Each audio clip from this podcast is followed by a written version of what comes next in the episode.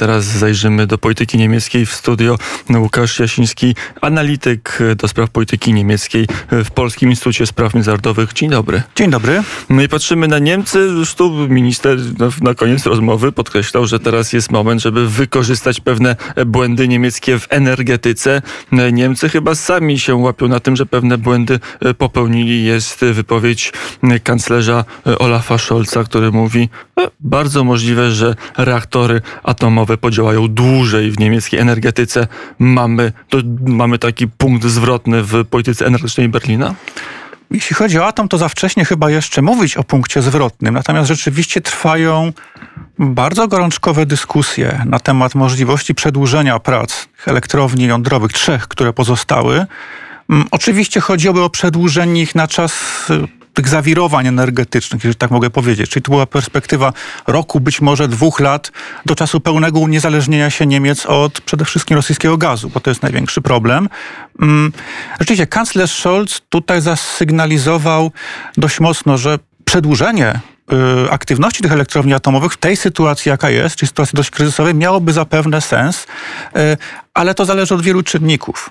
Partia Zielonych jest partią, czyli partia współrządząca i odpowiadająca za energetykę, bo Robert Habeck, minister gospodarki, wicekanclerz, jest w niemieckich realiach tak naprawdę ministrem od transformacji energetycznej. No, jakby elementem tożsamości i genezy tej partii są właśnie protesty antyatomowe, czy taki bardzo ostry sprzeciw wobec energetyki atomowej. No, należałoby jednak do podjęcia takiej decyzji w jakiś sposób koalicjanta przekonać. Nie będzie to proste. Natomiast ciekawe jest to, że od początku wojny w Ukrainie i wraz z narastającym lękiem przed kryzysem energetycznym w Niemczech zmieniają się nastroje społeczne. Obecnie rzeczywiście większość opinii publicznej jest za przedłużeniem e, działania e, tych trzech I pozostałych elektrowni nawet atomowych. Nawet zdaje się wśród wyborców Partii Zielonych, co może szokować. Tam jedno z badań e, opinii publicznej pokazało wynik pięćdziesiąt cztery procent wyborców zielonych za przedłużeniem działania. No oczywiście są różne badania, one różne mogą trendy pokazywać, ale chyba coś się w niemieckim społeczeństwie zmienia. Tak, zdecydowanie. Tutaj możemy mówić o pewnym, to nie jest jedno badanie, tylko jak pan redaktor powiedział, seria badań, możemy już mówić o pewnym trendzie. No i oczywiście kanclerz Scholz musi też brać to pod uwagę, musi to ważyć. A taką partią z tych trzech partii koalicyjnych najbardziej opowiadającą się za energetyką jądrową są liberałowie z F D P, którzy w zasadzie jako pierwsi podnieśli, minister finansów Christian Lindner, jako pierwsi podnieśli ten postulat, że może po prostu należałoby w tej sytuacji, z jaką mamy do czynienia, te elektrownie pozostawić uruchomione. W, w obliczu wojny na Ukrainie, kryzysu energetycznego można mówić o pewnym przeformatowaniu sceny politycznej w Niemczech, że to są takie chwile, które przewartościowują podejście już nie tylko do, do, do, do Schrödera, bo to jest jakby jasne, ale nawet do polityki Merkel, że, że mamy jakiś, ja wiem, katarzis w polityce niemieckiej. To jest pewien długi proces. Znaczy, mówimy o tradycjach w myśleniu także elit niemieckich, które wynikają z dziesięcioleci, prawda? Same partie, te główne partie, S P D, C D U, to są, mówiąc obrazowo, takie wielkie tankowce, które bardzo powoli zmieniają, yy, zmieniają kurs, ale rzeczywiście w Niemczech cały czas gdzieś trwa ta debata o błędach, po prostu błędach popełnionych w erze yy, kanclerz Merkel, o fiasku tak naprawdę polityki wobec Rosji, polityki tego ciągłego podtrzymywania dialogu i takiej racjonalności, prawda, czy traktowania Rosji jako kraj tak racjonalny jak Niemcy, Polska czy inne, prawda? Skoro mamy, jak każdy normalny kraj, tak, chciałoby się mamy, powiedzieć kolokwialnie. Tak, no tak, skoro mamy tak bliskie powiązania gospodarcze, no to właściwie jakikolwiek agresywny krok, wybuch wojny jest po prostu niemożliwy z zasady. No, okazało się, że prezydent Putin kieruje się zupełnie inną e, logiką, jeżeli w ogóle można tutaj o jakiejś logice mówić. E, oczywiście, zwłaszcza po agresji na Ukrainę, Se, mieliśmy do czynienia z całą serią takich, można powiedzieć, publicznych aktów pokuty. Politycy poszczególnych partii bili się w piersi, mówili, że się w stosunku do Rosji pomylili, że ta polityka była błędna. Um, ale tak naprawdę, żeby mówić o takim trwałym zwrocie, jest jeszcze po prostu za wcześnie. Nawet w samej S P D ścierają się jeszcze naprawdę różne tendencje. Trochę także jest to podział pokoleniowy, bo pokolenie młodsze um, Typu, ty, typu liderzy S P D oraz Klingbeil zwłaszcza, oni już nie są przywiązani do tych tradycji niemieckiej polityki wschodniej. Starsi, Olaf Scholz, no już nie wspominając o Gerhardzie Schröderze, no prawda, mają zupełnie, prezentują zupełnie inne, inne poglądy. Jest też pogląd w, w polskiej, nie tylko w polskiej polityce, że, że to jest tylko mimikra, to jest tylko próba przeczekania kryzysu i, i czekania na, na reset, na zmianę władzy w Rosji, na to, żeby szybko wrócić do polityki na stare tory, jak pan tego typu tezę odczytuje. W moim przekonaniu, jak jeżeli będziemy śledzić uważnie niemiecką politykę, dyskusję, to rzeczywiście tam następują bardzo realne zmiany. I te realne zmiany są związane przede wszystkim ze zwiększeniem obronności i odporności. Także w dziedzinie energetyki, uniezależnienie się od rosyjskich surowców, inne spoglądanie na Rosję, spoglądanie Rosji jako na, no właśnie, nie jako na kraj każdy inny, nie jako na, e, tak jak przez dekady to postrzegano, bo Niemcy akurat nie mieli złych doświadczeń z dostawami surowców. To u nas w Polsce, prawda, od dekad była dyskusja, co się stanie, jeżeli Moskwa, że tak mówiąc kolokwialnie, zakręci kurek. Niemcy nie mieli złych doświadczeń. Dla nich to był zawsze... Może to dla naszych czyte- słuchaczy brzmi trochę dziwnie, ale dla nich to był zawsze godny zaufania partner, godny zaufania dostawca. Teraz to się zmieniło, więc sądzę, że ta zmiana będzie tutaj um, trwała. Oczywiście nie chcę na razie snuć jakichś prognoz na temat zmiany władzy w Rosji i tak dalej, bo to jest perspektywa bardzo odległa i ale rzeczywiście na kogo by, na kogo by prezydent Putin został zmieniony, prawda? Czy to miał być jakiś polityk bliższy Miedwiedewowi, czy nie wiem, Sergiej Shoygu. No, to jest zbyt daleka perspektywa, to nie...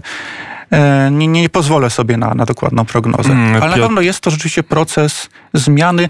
Czy on, jak daleko ona będzie idąca? No to jest jeszcze pytanie otwarte. Mm, to jeszcze zapytam w, w tym sektorze energetyki. Jednak Niemcy miały swój plan, miały swoją Energiewendę, miały swój bardzo szczegółowo rozpisany pomysł na transformację i na tym, jak dzięki tej transformacji trochę zarobić, a przede wszystkim poszerzyć wpływy polityczne. Można powiedzieć, że Energiewende legła w gruzach. I tak i nie. Z jednej strony ten, to nastawienie na odnawialne źródła energii, na rozwój O Z E, ono jest kontynuowane. Rząd kanclerza Scholza w tym roku przyjął już dwa pakiety ułatwień, jeśli chodzi o budowę farm wiatrowych, na przykład na Morzu Północnym, więc to będzie stały element. Natomiast, także tak, tak, tutaj rzeczywiście mamy do czynienia z, z pewną kontynuacją.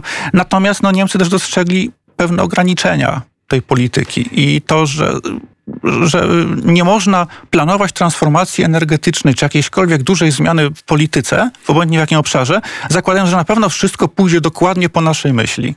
Na ile Energiewende jest możliwa bez rosyjskiego gazu? Czy tam będzie musiało dojść do jakichś bardzo głębokich zmian w planowaniu? Jednak to Ministerstwo Gospodarki, które de facto, jak pan powiedział, jest Ministerstwem Transformacji Energetycznej, teraz będzie musiało no, tą transformację przestawić na nieco albo zgoła zupełnie inne tory. No, takim zadaniem numer jeden jest oczywiście po prostu odejść się od rosyjskiego gazu jak najszybciej. Nie od gazu w ogóle, natomiast znalezienie innych e, dostawców, co już się powoli dzieje tutaj. E, Niemcy po pierwsze zamówili trzy terminale takie pływające, dzięki którym będzie możliwa, e, możliwy import A właśnie, L N G. Często się mówi, że Niemcy de facto żadnych ruchów w tym kierunku nie wykonują. To nie jest prawda. Nie, nie. Wykonują cały czas i to jest jeden z elementów naprawdę bardzo poważnych dyskusji. E, jeśli chodzi na przykład o kwestię uniezależnienia się od rosyjskiej ropy, z kolei to takim bardzo, bardzo pozytywnym przykładem polsko-niemieckiej współpracy jest to, że ropa kontraktowana przez Niemcy, przez nasz ropociąg, nasz naftoport. port, naftoport, dziękuję, tak, w, w Gdańsku, płynie do rafinerii w Mecklenburgii po Morzu Przednim. No i to już jest napisane, to się dzieje, to tak. Od energii przejdźmy do polityki. W Warszawie w zeszłym tygodniu był Friedrich Merz, lider największej formacji opozycyjnej tej koalicji C D U C S U. Na ile jest tak, że Polska, czy nie Polska, ale że w niemieckiej polityce jest wyraźna różnica i że można powiedzieć, że Że, że, że Hadecja bardziej rozumie nasz region, nasze obawy, lepiej rozumie w tej chwili Rosję niż to na przykład robią socjaliści, czy socjaldemokraci, mówiąc dokładnie. Prawdę mówiąc, te podziały na polityków bardziej rozumiejących Polskę czy Europę Środkowo-Wschodnią i na tych, którzy... Nawet nie tyle, że są bardziej prorosyjscy, ale po prostu nie mają wiedzy, nie mają pewnego rodzaju wyczucia międzynarodowego. One biegną z reguły w poprzek tak naprawdę partii politycznych. W zasadzie, jeżeli mówimy o partiach, które są w bardzo małym stopniu sprzyjające Polsce, a z naszego punktu widzenia niebezpiecznie zainteresowane Rosją, to można właściwie mieć dwie partie. Alternatywa dla Niemiec z jednej strony i Die Linke z drugiej, prawda? Czyli Die Linke, gdzie... W niektórymi działaczami są jeszcze, jeszcze członkowie S E D, czyli partii, która była partią rządzącą w byłej N R D. Jeśli chodzi o inne partie, no tutaj mamy do czynienia z pewnymi podziałami idącymi troszeczkę w poprzek, tak na dobrą sprawę, yy, sceny polityczne. Zresztą mówimy o partiach, które są naprawdę ogromne, prawda? Hadecja, S P D to są partie o dziesiątkach lat tradycji, które mają swoje różnego rodzaju frakcje. Yy, natomiast no, pewne otwarcie, przynajmniej w takiej sferze deklaratywnej na nasz region, na pewno, na pewno jest. Jak się słucha Friedricha Merza, to on bardziej przypomina Wolfganga Schäuble niż Angelę Merkel. Tak, no zresztą sam Friedrich Merz to jest człowiek, który ma takie osobiste rachunki do wyrównania z Angelą Merkel, dlatego że no, gdzieś dwadzieścia lat temu, dość dawno, on rywalizował z Angelą Merkel o przywództwo w C D U. Angelę Merkel wówczas ci politycy, których określono mianem samców alfa, między innymi Merz, przez długi czas lekceważyli. Na końcu okazało się, że są samcami beta, bo tak naprawdę to Angela Merkel pozbawiła ich jakichkolwiek wpływów. Merz w ogóle odszedł z polityki na, na wiele lat. Więc jeśli chodzi o wszystkie błędy popełnione przez kanclerz Merkel, on tutaj ma akurat czystą kartę, który był poza niemiecką polityką i nie brał w tym, w tym udziału. I jeszcze jak rozumiem, osobistą, może mieć osobistą emocję, żeby te błędy uwypuklać. Tak, no tym bardziej, że Friedrich Merz jest takim wytrawnym politycznym graczem i on też wie, że powinien punktować rząd kanclerza Scholza w tych miejscach, w których go to najbardziej, mówiąc kolokwialnie, zaboli. Czyli właśnie dostawy broni dla Ukrainy, które są, no, są realizowane, ale oczywiście w porównaniu z potencjałem przemysłu obronnego Niemiec to jest wszystko za mało i, i za późno. Sprawia wrażenie takiej polityki bardzo kunktatorskiej. No i Friedrich Merz i cała C D U na tym, na tym po prostu korzysta. Prawda? No, wizyta Merza w Warszawie to była wizyta w takim formacie prawie że kanclerskim, powiedział. Spotkanie z najważniejszymi politykami. Z premierem, z byłym wicepremierem bezpieczeństwa, szefem największej partii, liderem największej partii opozycyjnej i jego konkurentem, prezydentem Warszawy. Tak, jeszcze złożenie, złożenie prawda, wieńców pod pomnikiem Powstania Warszawskiego, więc to, to, była taka, to było takie zaprezentowanie siebie jako... Mm, silnego przywódcy na trudne czasy, bo rzeczywiście Olaf Scholz ma problem z tym wizerunkiem człowieka zdecydowanego, ma duże problemy komunikacyjne, bo to nie jest jakiś wybitny mówca. To jest człowiek, który mówi mało, yy, mówi w taki sposób yy, suchy, sprawia wrażenie dużego dystansu, i, a zwłaszcza w takich sytuacjach dzisiaj, w sytuacji jednak nadzwyczajnej, opinia publiczna i w Niemczech, i w innych krajach zawsze oczekuje od polityków takich jasnych, prostych komunikatów. Sytuacja jest taka, więc w związku z tym robimy to, to i to. Na ile jest, ma z tym duży problem. Jest tak, że mamy w niemieckiej polityce jakąś dynamikę, dynamikę zmiany, że, że ten układ rządzący, nie tak stary znowuż, który się zawiązał dookoła tej koalicji liberałów, zielonych i socjaldemokracji, już można powiedzieć jakoś wypala.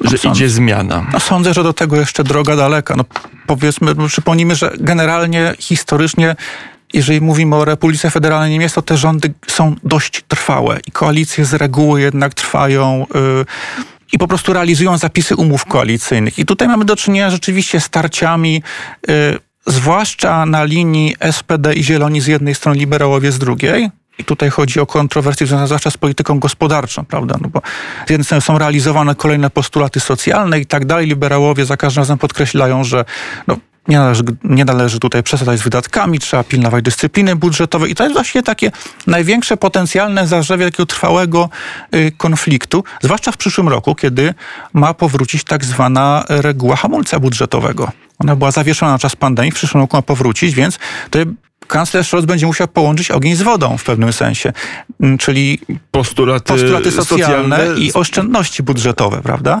Trudno sobie wyobrazić, jak, jak, jak to uczyni. Natomiast sama koalicja, ona w moim przekonaniu jeszcze będzie dość trwała, chociażby z prostej przyczyny. Żadnej z partii koalicyjnych nie zależy, czy nie, w interesie żadnej z partii koalicyjnych nie jest jej zerwanie. Dla Wszyscy S P D tracą poparcie, wszystkie te trzy partie nie mają szans na odnowienie wyniku i szans na lepszą koalicję po wyborach. To jest bardzo ciekawe, bo partią, która najbardziej zyskuje, są Zieloni. I oni zyskują dzięki, w dużej mierze dzięki wyrazistości polityków. Dzięki Robertowi Habeckowi, Annie Berbock, yy, czyli takich politykach, którzy komunikują się w prosty, jasny sposób, yy, No, nie unikają także takich stanowczych deklaracji wobec Rosji, co godne, godne podkreślenia. Traci S P D ze względu na postawę kanclerza Scholza, który sprawia wrażenie takiej postawy niepewnej, chwiejnej. Tracą także liberałowie, no bo w czasie kryzysu postulaty oszczędności budżetowych nigdy nie są popularne. Więc tak naprawdę obecnie w żadnej z partii politycznych rządzących nie zależy na zerwaniu tej koalicji. Zieloni zyskują, więc będą czekać i dyskontować dalej te, te poparcie. Dla S P D byłaby to kompromitacja, prawda? Stracić władzę po tak krótkim czasie. Dla F D P również byłyby to straty miejsc w Bundestagu, a na pierwszym miejscu dłuższego czasu są rzeczywiście Hadecy z Friedrichem Merzem na czele. Mm, I czasami taki lęk jest najlepszym stabilizatorem nawet najtrudniejszych koalicji wyborczych, co nie tylko w nim, na niemieckiej scenie politycznej można zaobserwować. Łukasz Jasiński, ekspert Polskiego Instytutu Spraw Międzynarodowych, był gościem Radia Wnet. Dziękuję bardzo za rozmowę. Dziękuję bardzo.